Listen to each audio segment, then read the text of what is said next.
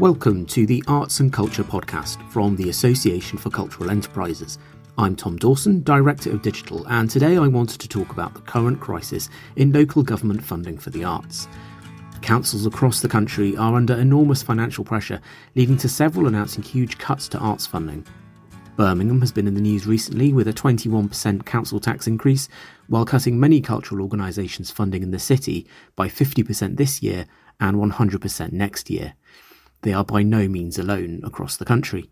The Campaign for the Arts found English local authority spending on arts and culture has declined by 43% since 2009 10, 33% in Scotland, 36% in Wales in real terms.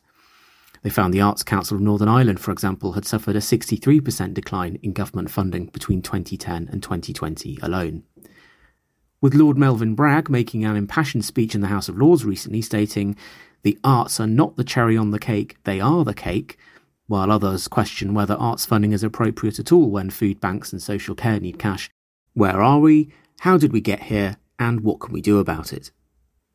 My guests are three people in the thick of the action.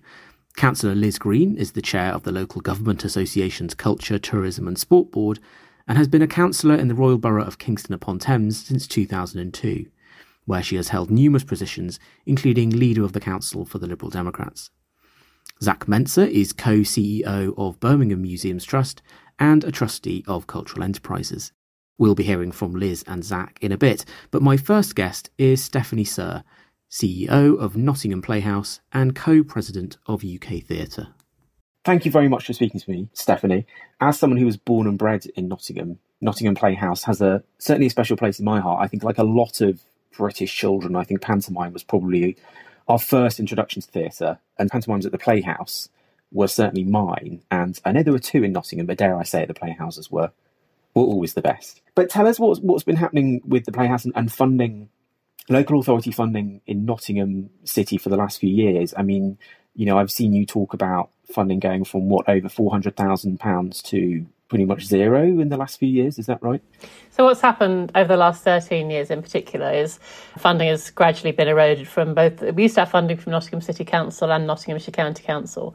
If those two funds had kept faith and kept pace with inflation, we'd be getting well over a million pounds now from those two local authorities combined.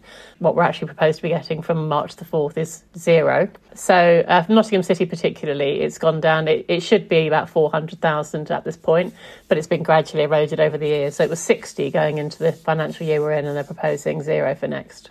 I mean, that is a, a, huge amount of money, isn't it? I mean, yes, it is. I think it's it's the money, but it's also the what does it mean? What does it mean about cultural strategy for the city of Nottingham? What does it mean for how the city sees the role of culture in placemaking, employment, all the things that culture does. So we contrast with Birmingham. Obviously, Birmingham's just been announced they're going to get a 50% cut, followed by 100%. They've had much higher levels of funding in Birmingham historically. So we're kind of, it's a bit of a glass half full thing. Because we had less to cut, we'll probably feel it less keenly because we've had years to adapt to being underfunded by a local authority. But it's a pretty Pyrrhic victory. And certainly £60,000 is something we can't afford to lose. Absolutely. So, what's the impact been on the Playhouse and what you've been able to do? Obviously if you have less money you can do fewer things that cost money to do. So we already earn about 80% of our income. That's only going to increase. The challenge is not so much around solvency or insolvency. It's not an existential sum of money 60 grand. But culture delivers so much for the city of nottingham that the city of nottingham needs. And by City of Nottingham, I mean the people, I don't mean the local authority. And over the years, over pandemic in particular, but over the years, our role in providing those services to people of the city, particularly those in the most challenging circumstances, has only ever increased. And plus, now we're more sort of mindful of how we drive footfall to the city. So, over 2 million tickets a year are sold to the, the, top eight attractions. And by that I mean cultural attractions. I don't, I don't mean things like Wollaton Hall or people coming shopping. I mean, it's when people buy tickets or participate in cultural activities that are ticketed, there's about 2 million minimum. Of those, about 75 to 80% are visitors. So not only are we providing this really brilliant and much needed service to the people of Nottingham, I don't just mean the Playhouse here, I mean the whole cultural offer. But also, we're attracting multiple millions of, of, day visitors who are then spending money on food, drink, other attractions, bit of shopping, as you do parking, transport. So it's increasingly obvious that culture is a key component of the success of Nottingham as a city. And I think you'll agree with this when you, you, you grew up here. You know, it's got an amazing offer. It's a brilliant place to live, work, grow up, whatever, because you've got so much to do. It's a tiny little city, really, but it massively punches above its weight. And it's the, it's the cultural gem of the East Midlands, easily, in terms of things to do. So I think our view is if you've got this amazing thing, with galleries and fantastic music scene, fantastic theatre scene, loads of independent artists making things, filming things, recording things, writing things. Celebrate it. That's your USP. so build on it, celebrate it, invest in it, work strategically in partnership with it. Don't kind of assume, I'm sure that'll be fine, it will carry on regardless because that seems like a very dangerous strategy. And also, what that does is it means those really interesting hidden gems that do actually desperately need investment to exist, they kind of get lost. You know, they, they don't form part of that ecology, and then you're left with a much poorer scene, really, collectively. So that I mean, that's a really eloquent and compelling argument for funding the arts at local and national level. So what's gone wrong? Do you think is is it all about austerity? Why why is that case, which is so strong, and and as you say, there are economic benefits to it as well as all the other arguments we, we can make why do you think that's not cut through to some people? I think it's probably timing. I think that timing plays a part in it. I mean, we're not unsympathetic to the position that the city council's in because if you give a city council with significant demands on its core services, on its statutory services, less and less money, while the need for those statutory services goes up, it doesn't take a genius to work out how that doesn't work. Something's going to give. I think the argument and culture is a bit different, actually. I think what we're saying is this doesn't really save you money if you cut culture and if you risk things, quite boring things like car parking, those a lot of those go straight into the city council's coffers. So, say we could do fewer performances at the Playhouse, or say one of the other recipients of funding could do less work because you gave them less funding, then you have fewer people coming to the city.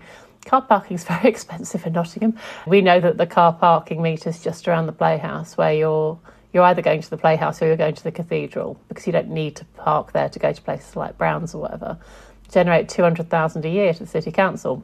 Say we did do fewer performances, you know, say we cut our performances by 20% because we just couldn't afford to do it. You know, we've got a cost of living crisis, we've got wages going up, we've got the price of plywood and all sorts of exciting things that impact what we do. If we did just 10% less, then that's £20,000 lost to the, to the local authority. So I just don't think it's being thought of as a whole offer, as a whole thing. The parking associated with something like the arena, I know the arena is not directly funded in this way, you know, it's running to millions, millions of pounds a year. So I think you have to celebrate it as a whole thing and value it as a whole thing and understand that this is actually where a lot of the prosperity you do have is being generated from. And it's also it's thousands of jobs. You know, there's thousands of jobs in, in Nottingham City generated by the cultural offer. So get behind it, get with it, understand it as a whole thing, and then consider whether cutting it at the at the grassroots level is actually going to really save you money that you can then spend on statutory services. Because our argument is it probably doesn't. So you talked about eighty percent self-generated income. Which areas have you looked at to respond to decreasing local authority funding? We run a mixed economy model. I think most cultural organisations do, if they're of any scale. And so our money comes from primarily ticket sales. I mean, we have Arts Council funding, and that's a significant element of what we do. But that's that's in the other twenty percent, if you like. So of the eighty percent we earn, the majority is ticket sales by far. We also have something called, called theatre tax relief, which has been an absolute godsend to the theatre sector in particular. So if you're making work theatre tax relief has been really significant help to us, and we really hope it continues at the higher level because it's a game changer. And they have an equivalent thing in film. They've had it for years, and this is like the equivalent for theatre production, and it's been transformative, really. Fundraising and sponsorship do not raise as much as they used because the problem with the cost of living crisis is all the different pots of income that you had, you know, selling ice creams, raising sponsorship, selling programmes, selling gin and tonics, they're all affected. that is not the opportunity it might appear to be. Certainly, we make less money from those areas than we used. And the other thing we do at the Playhouse, obviously, we originate a lot of work. It might go to the West End, it might transfer to another theatre. At the moment, we've got the Kite Runner on tour in America, and that's generating a little bit of a royalty back to us. We've got a, another production of the Kite Runner that's also ours going out on tour in the UK.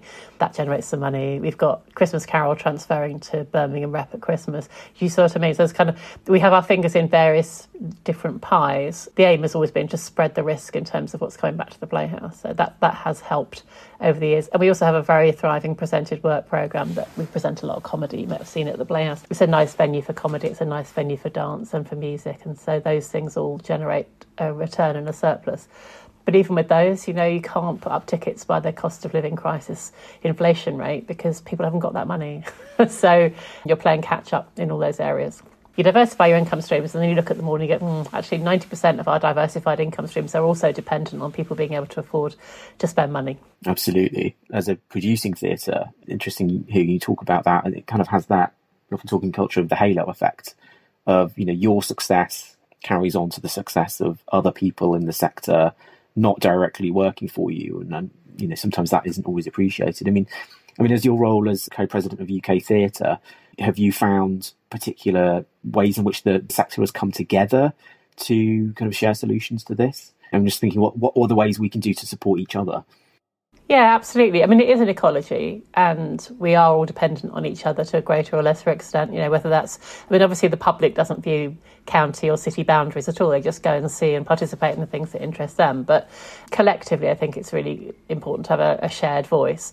There are issues, particularly issues around Brexit, actually, which don't particularly affect Nottingham Playhouse so much because we don't. We've always tended to export our work to English-speaking nations for obvious reasons. So Brexit wasn't really a big thing for us, but it certainly affected people, the number of people we could employ, and it's affected music and dance because they're, they're not dependent on language. So, you know, I know companies that can no longer tour in Europe because it's just too much hard work. You know, to make it all happen, it doesn't make it viable.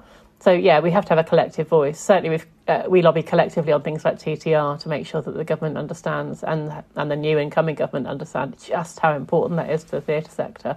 And you know things around you know VAT exemptions and rates, business rates, that sort of thing. They're quite dull things, but you want them all collectively to join together to help make things happen. Because when you're a larger arts organisation, as we are, you want to be able to say yes to smaller organisations who come to you and say, "Can you help us with X, Y, Z?" Even if it's giving us space or access to your props team or whatever it is, you always want to be able to say yes. But you can only say yes if you can afford to. So I think the larger organisations being cut to the bone. It actually has a greater negative impact on smaller organisations than you might think. Just thinking also as speaking from the cultural enterprises perspective in particular, I mean, Nottingham Playhouse has got iconic building. You've got a, a, kind of a lovely square, which I know I've enjoyed a drink outside in the past. And it was interesting you said earlier that cost of living has certainly not meant maybe you've been able to generate as much income from commercial areas like that. Well, hospitality in general is really on its knees. So, obviously, hospitality in theatres has a massive advantage because you've got 700 people a night, maybe 800 people a night captive who are going to buy something. But audience behaviour has really changed. Whereas in the past, if you think about summer evenings sitting outside the playhouse, out, you know, looking at Anish Kapoor's Sky Mirror, enjoying a pint or whatever, people don't do that as much as they did that's just not a kind of standard part of life. Partly people work from home a lot, so if they're going to come to the theatre, they'll come in just before they need to, if you like. Things like the cost of parking, you know, you're, you're thinking, I don't really want to go to the Playhouse early because I'll be paid, paid to park for longer.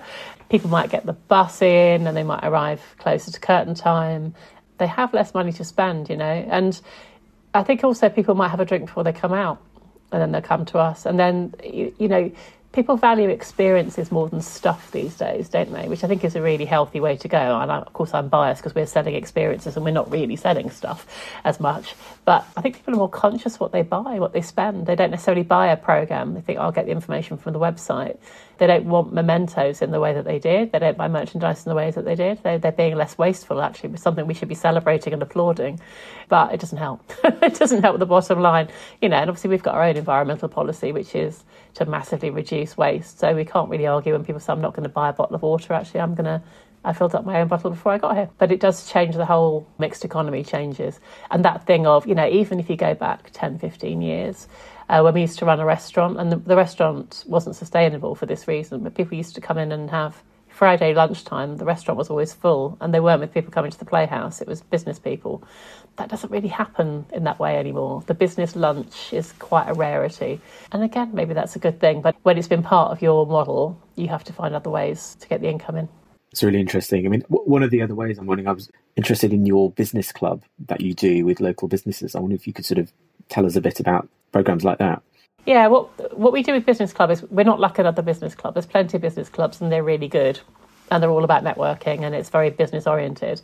And ours is a little bit more creative. So our business club, you will find out about creative solutions to business problems, proper business problems like uh, like sustainability and how to use data correctly and mosaic profiling and etc etc. But you also probably end up making a bag, or you know painting something or being together. Because I think one thing that we all really recognise is the pressure on the executives, the pressure on people who are senior managers is enormous, really really high post pandemic because they're expected to have the answers to everything. And so what we give people is a sort of a, you know a tangible, useful morning but also the chance to do something creative or learn about something creative to just sort of tap into that side of that brain, which we just think is really important. And people do appreciate it. They appreciate that it, it's justifiable business time spent because it's networking and it's learning, but it's also a little bit of a creative outlet for people, which we think is really healthy. Okay, so what would you, as a chief exec and president of UK Theatre, what would you like to see happen next in terms of local government funding. Is there any good news on the horizon, Stephanie, or is it all is it all bleak? I hope so. I think the key thing is for the UK as a whole, which does not just Nottingham, to wake up, recognise the enormous role of culture right the way across the country where it exists in this form, in driving everything from tackling mental health to supporting homeless people to increasing literacy to increasing direct revenue and indirect economic impact to local authorities. Oh, and by the way, also to being something that we're world class at doing in this country and really celebrate it, place it at the centre of growth, the centre of regeneration, the centre of health and participation and social cohesion, which is where it deserves to be. And in order to do that, I think three things need to happen. We need to continue to invest in TTR because that really helps the theatre sector. And the theatre sector, I think, is the thing that probably that we do the best in the world. I think our, our ranking is probably the highest in theatre. They need to ensure that every single local authority has a proper, joined up, consultative cultural policy and strategy for their future and understands properly how it's impacting on what they already have. And I think we need to get the arts back into schools really, really strongly because we're creating a generation that are not having what earlier generations had. You know, we're going backwards. All the private schools and public schools invest massively in culture for their students because they understand how valuable it is in driving everything from literacy to confidence. But in the state sector, cultural subjects are taking a real backseat and it's such a backward step. So I think those are the three things I'd like to see happen from an incoming government and soon. Well, let's hope so that's a, a strong message for the future. Thank you very much for speaking to me, Stephanie. You're welcome. Nice to speak. After talking to Stephanie in Nottingham, I sat down with Councillor Liz Green, representing the Local Government Association, and Zak Mensah from Birmingham Museums Trust. Liz, Zak, thank you very much for joining me. We are in a very interesting week for local government arts funding. We've already heard from, from Stephanie at Nottingham Playhouse. I'm going to come straight to you, Zak, as a, another venue hitting the headlines at the moment. What's happening with local authority funding in, in Birmingham over recent years? So, for a bit of context, Birmingham Museums Trust is an organisation, and charity that I lead with Sara Wajid, my, my co chief executive. And about 10 years ago, Birmingham City Council spat it out into a trust for the reason that many people do for tax purposes. So it was spun out, and over the last 10 years, the council has given pretty much a flat line settlement as part of the agreement, which in effect is a cut. So, as you can imagine, not receiving any inflationary increases over the last decade is a year on year cut. And I think it's only the pandemic that's really brought everyone's attention to what, how inflation actually impacts organisations. Coupled with that, uh, the, the funding from our other major public funder, which is Arts Council, has been great. It's about a million pounds a year for us. But again, similarly, that hasn't been increased. So we're taking all the rising costs across the local, you know, the public sector, without actually having to be able to build in the ways to buffer ourselves from that. So it's been a very difficult time. We're fortunate compared to many others that having a 25 year agreement with the council means that we've got like binding contracts So you, you, you were hearing in the press about the short term challenges that some of our colleagues in, in the sector, but particularly in, in Birmingham, are facing right now. And because of our, our rolling agreements with the council, you won't see a public announcement about museums receiving a, a cut. But what I would say is that has also hampered our ability to generate the money we need to on the capital side. So the Museum of Art Gallery is currently shut, and we're trying to work with the council to find ways of getting money to reopen one of our flagship museums. But because of the council's predicament, they don't have any money.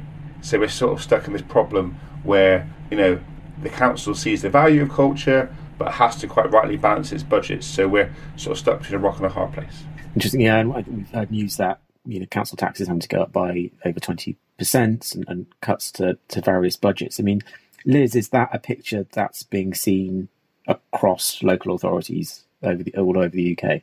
Yeah, basically, our funding has reduced. We raise most of our money from council tax as opposed to government grant, which is not how it used to be for many councils. Every council is different.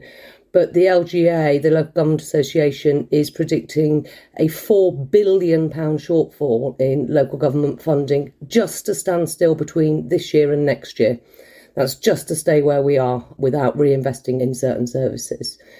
Obviously, we've had a spate of Section 114 notices issued, effective bankruptcy for a council, which sends them into a sort of special measures agreement with government.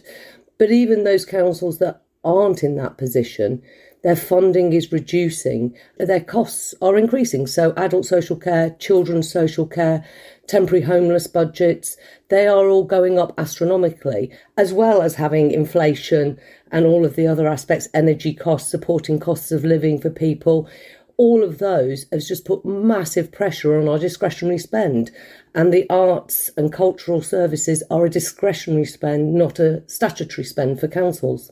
And so, what can we do as a sector to make the case for those discretionary spends for, for culture in particular that you know it's vital to the lives of our local communities but also the wider economy I mean, I think one of the things that the LGA is asking is can the sectors that are struggling because we are not able to offer that long term investment and funding help us in lobbying government? You know, because the more collectively we lobby government for a decent settlement and a long term settlement. We've been living on one year settlements. Our final budget came out in February. We have to set our budget legally by early March to get our council tax bills out by the 1st of April. So we're in a very short turnaround from the final settlement. Even the provisional settlement doesn't come out till December. It's usually in the week before Christmas, which is great for those in councils. But what we need is to lobby together and say, actually, what's suffering here, apart from you know, people that need our services, is some of that discretionary spend. That is what we're not able to do. But we also need the sector, and this is where actually you're brilliant at it when you're at your best, is to work with us creatively in our councils. What can we do to keep the sector going, keep that well-being of our residents that we know the arts and cultural sector gives to our residents. What can we do to keep that going and do it differently? So we're spending less, but we're doing all of the good work. And as creative people within the sector, you're best placed to help us to do that uh, in, in your own area and in your local authority. There are a couple of other things that I think the sector needs to be able to do, which is to demonstrate very clearly the long term well-being and health benefits that come with cultural and arts activities. They need to demonstrate that it helps struggling families, that it provides the employment opportunities for many young people and those that are out of work. I know the sector does this really well, but it needs to demonstrate it more clearly how inclusive it is. So, services for those with disabilities, different types of people, bringing together different cultures. And I know the sector does it, but I'm not sure it demonstrates it in a way that government like to be able to prove these things. So I think those are just some of the things that the section do, which helps us, which helps you. Zak, what do you think about that in terms of communicating the benefits of what you do to government? I think, as as Liz says, it's really important that we work collective as one. I think perhaps one of our challenges right now is you hear about various towns and councils independently talking about their pressures, but actually it's it affects the whole country and the whole of the UK. So you know, rather than us sometimes saying whatever millions of pounds of, of value culture has, say in Birmingham, it's actually across the UK it's worth this amount of billions of pounds, for example, because the number is actually really really high in terms of the benefits, both direct and indirect, that culture provides. But you very rarely hear us talking about those numbers, and so I imagine at government level, you know, talking about a billion pounds, for example, at Birmingham is a lot of money, but across the country it's not a huge number. So I think there's a way that we have to not just think about government as one whole thing. It's about thinking about what what does Treasury want to hear, what does DLUHC want to hear, you know, what does DCMS want to hear? Because again, I think we sometimes naively have a view that government's one big amorphous thing, and actually it's made up of many, many bits of it. And I think if you talk to Treasury, for example, I'm sure they, they are really only interested in the direct economic benefit. And so that's a completely separate conversation that you might have to talk about how museums can help change lives. And I think there's a real urgent need for us to try and bring those figures together. And I do know that some of the partners, such as Arts Council, you know, who are a major funder, are doing some of that work. But I feel that there's a whole load of stuff around how we can use data to tell stories that perhaps we're not doing right now. Actually, you're absolutely right, Zak. The government departments are all individual. And I think speaking to the Department for Health and the DFE, the Department for Education, become really key because what we're looking at is things like keeping people independent for longer because that keeps them out of social services costs. We know people living in their own homes for longer costs less to the system, but is actually much, much better for them. Older people don't want to go into care homes, understandably. And I think that the sector can really help with that, with tackling things like loneliness and in the social prescribing field. But it's the Department for Health that will be considering those elements, looking at public health and, and those outcomes and the prevention outcomes, or helping families who are struggling to get their children involved in some of these activities, which then has a knock on effect. If a young person that's heading down a path that maybe we don't want, that then has an effect on the Department for Justice and the local police force. And actually, if we can incorporate them and give them something to do along the cultural and arts field, that keeps them out of those. So I think speaking to all of the different departments is really important. So I think Zak may come up with a really, really good point there. So what I'm hearing is, and this sort of chimes with other the conversations we had with Stephanie, is there's there's very much a holistic approach that needs to be taken to culture. That it has benefits much wider to maybe the the primary engagement with a museum or or theatre. We also talked about the, the ecosystem that venues create, and I'm wondering, Zak, thinking about Birmingham Museums Trust. I mean, you've got a lot of venues. You're in a big city. The people you employ, the spend of the visitors that are drawn to Birmingham because of BMT. I mean, does that create an ecosystem in and of itself? Absolutely. No. So we currently employ about 150 people, spend somewhere in the region of four and a half to five million pounds a year on salaries. So if you imagine that directly is then being spent across in the local communities, we also spend several million pounds a year on supplies and services, many of which that supply chain is either directly or indirectly part of it as well. So we looked at most recent figures, twenty million pound plus just for our service alone in terms of economic value, and then you think of all the other people who are coming to the cities like Birmingham for a day out, and they'll use the public transport, they'll use car parking, and then perhaps they'll you know, and and and, and I think there's a whole lot of the value chain that people just don't necessarily see. Again, people tend to th- when I have conversations with people at Westminster, etc., they tend to think about museums purely as tourist attractions because, again, many of them, the London focus, is they tend to think of the things like the V&A, the Tate, things are you know, massive tourist attractions, but outside, particularly in the regions, museums are often a lifeline for people in that community. And so, you know, whether it be for health reasons, whether it be for social prescribing, whether it's just, you know, like for many of us, 15 minutes out you know, in public spaces is proven to be good for your health. So, you know, how can we make sure that our civic duty is seen that way rather than I think at the moment, unfortunately, many councils are having to make difficult decisions and tend to look at things like museums as being a cost rather than a value. And so there's some urgent work for us to to work together for that. And I'd also want to defend people who work in culture within councils often do know that. They're really good advocates for us. But when it goes up the chain into a spreadsheet somewhere, it becomes unfortunately just a numbers game.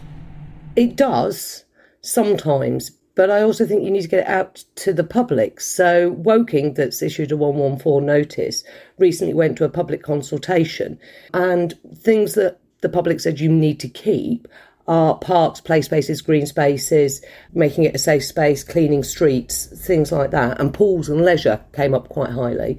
But when they said we're considering closing these elements to save money, actually the most ticked box of yes, you can close it if you've got to close something was actually arts and theatre. And I think that's a real shame. So that was 27% of people said that's what you should be considering closing. Only 5% said leisure or community halls.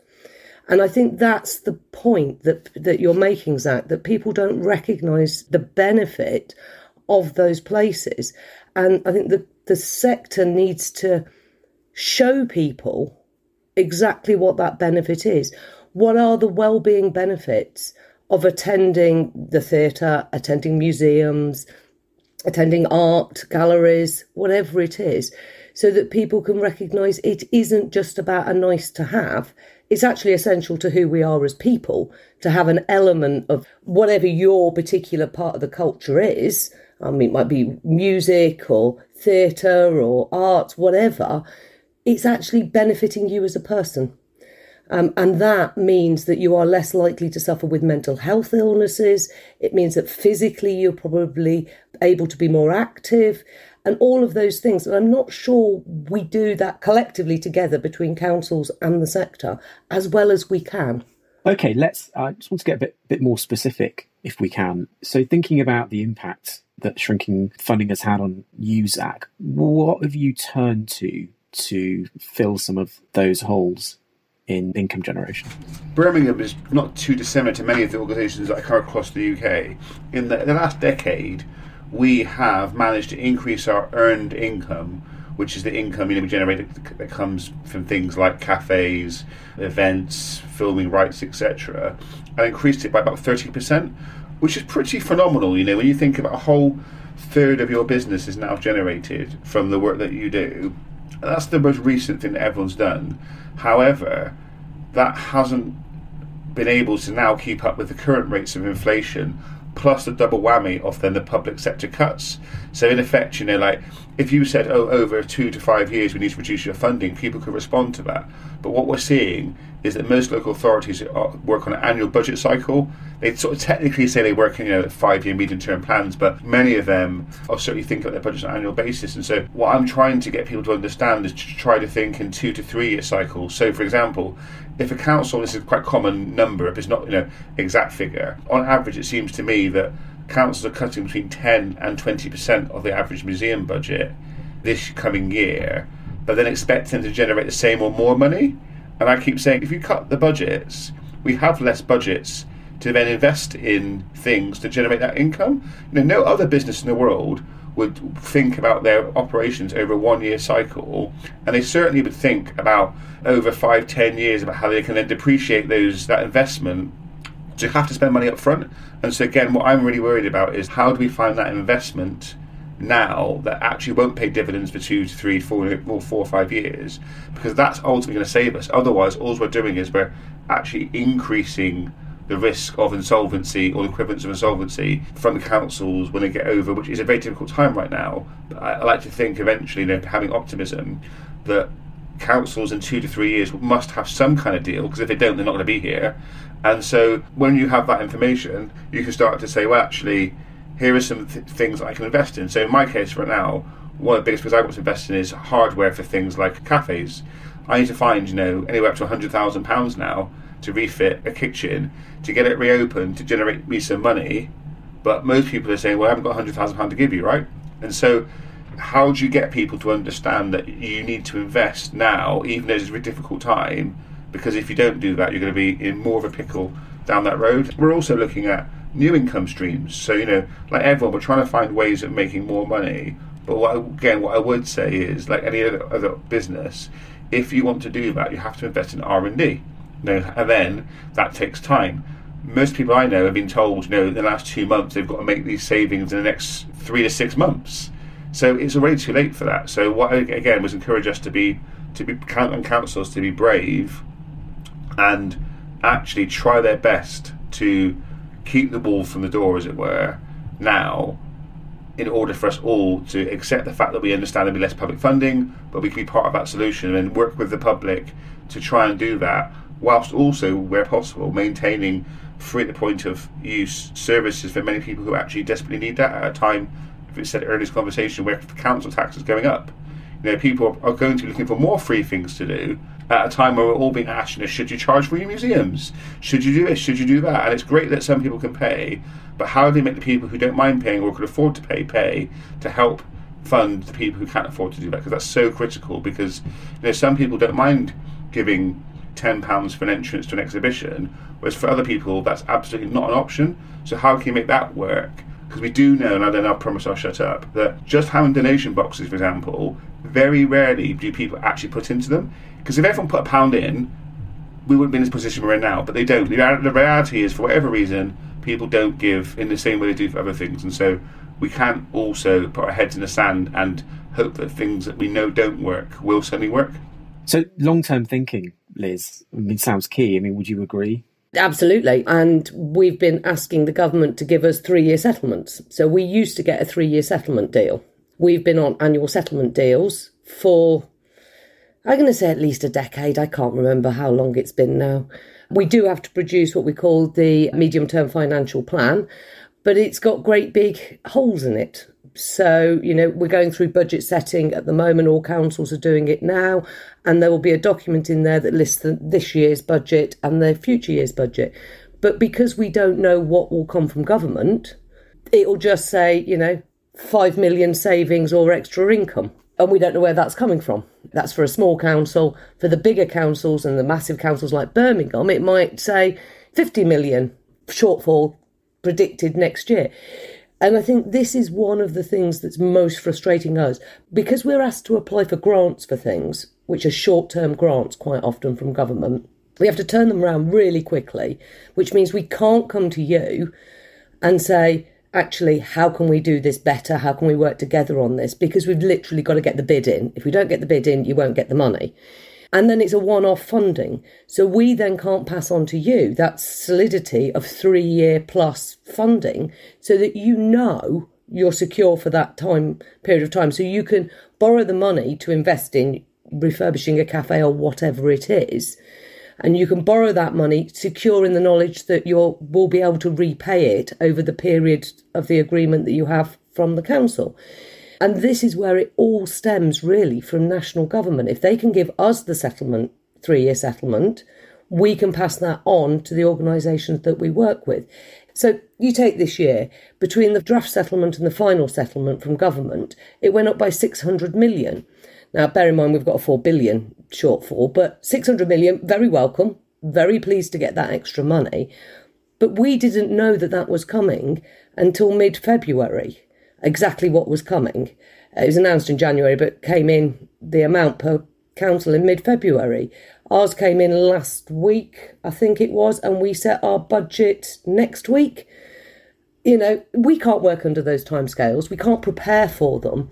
And that means we, we pass on that uncertainty to you, but not because we want you to have uncertainty. We want you to know and we want to invest in the long term.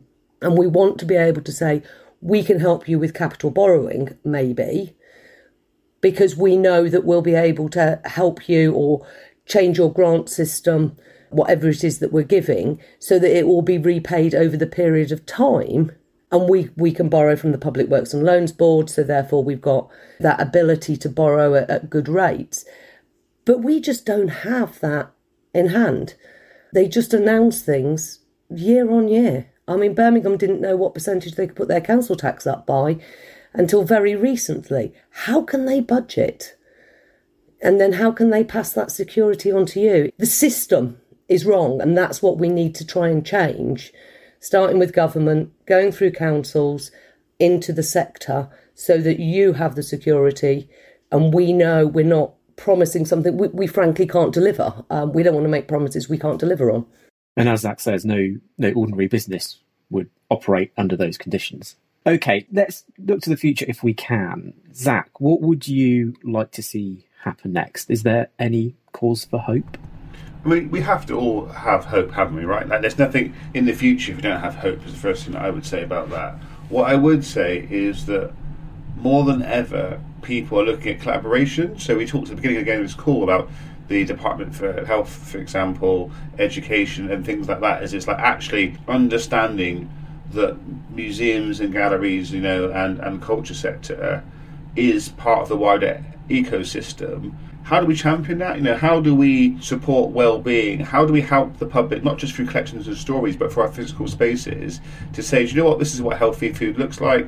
We're going to turn our part of our kitchen into a a food area that's going to teach people how to cook affordable meals, you know, in the local community, etc., etc. So much more being of what the community wants, other than seen as just being a sort of you know a place to hang out for lots of great reasons, but actually saying, do you know what, there's probably a thousand different reasons why people visit us.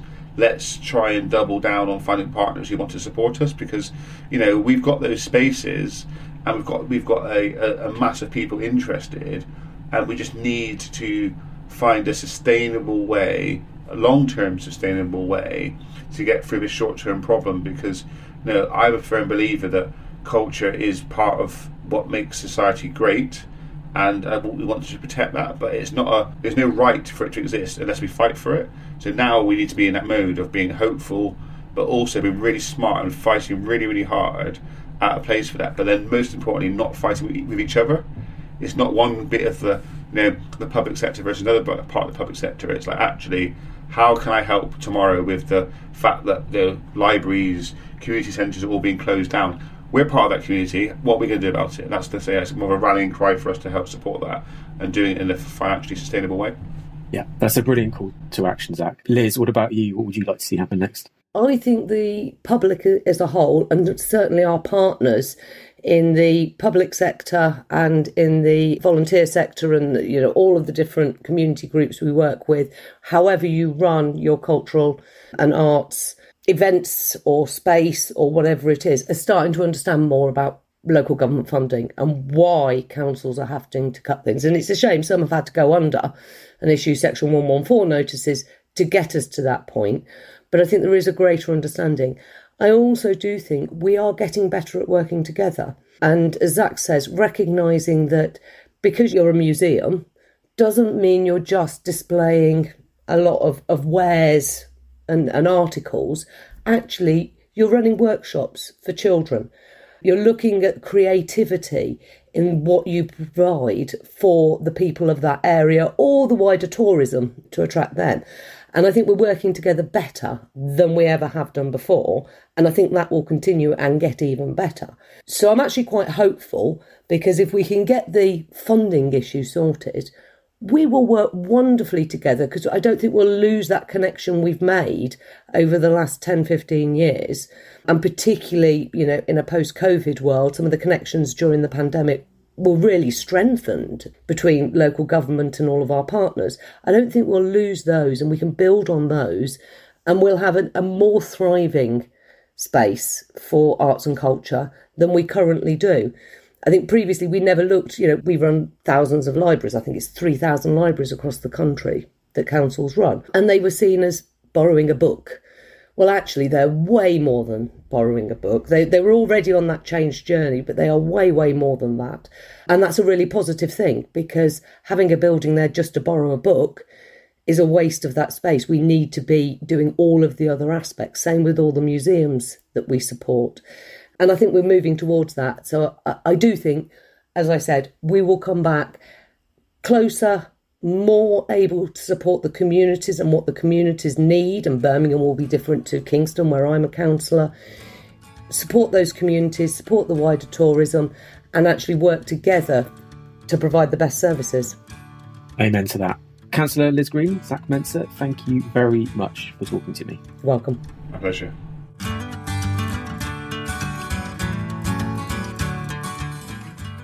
So there you have it. We've heard from three voices affected by the current funding cuts. But what do you think? We'll be keeping a close eye on developments. Before we end, let's send a shout out to everyone working hard in local government and arts organisations, especially those with an uncertain future. keep going. What you do is important and it is valued. You've been listening to the Arts and Culture podcast from the Association for Cultural Enterprises. Please subscribe on Spotify, Apple Podcasts, or Simplecast. Until next time, thanks for listening.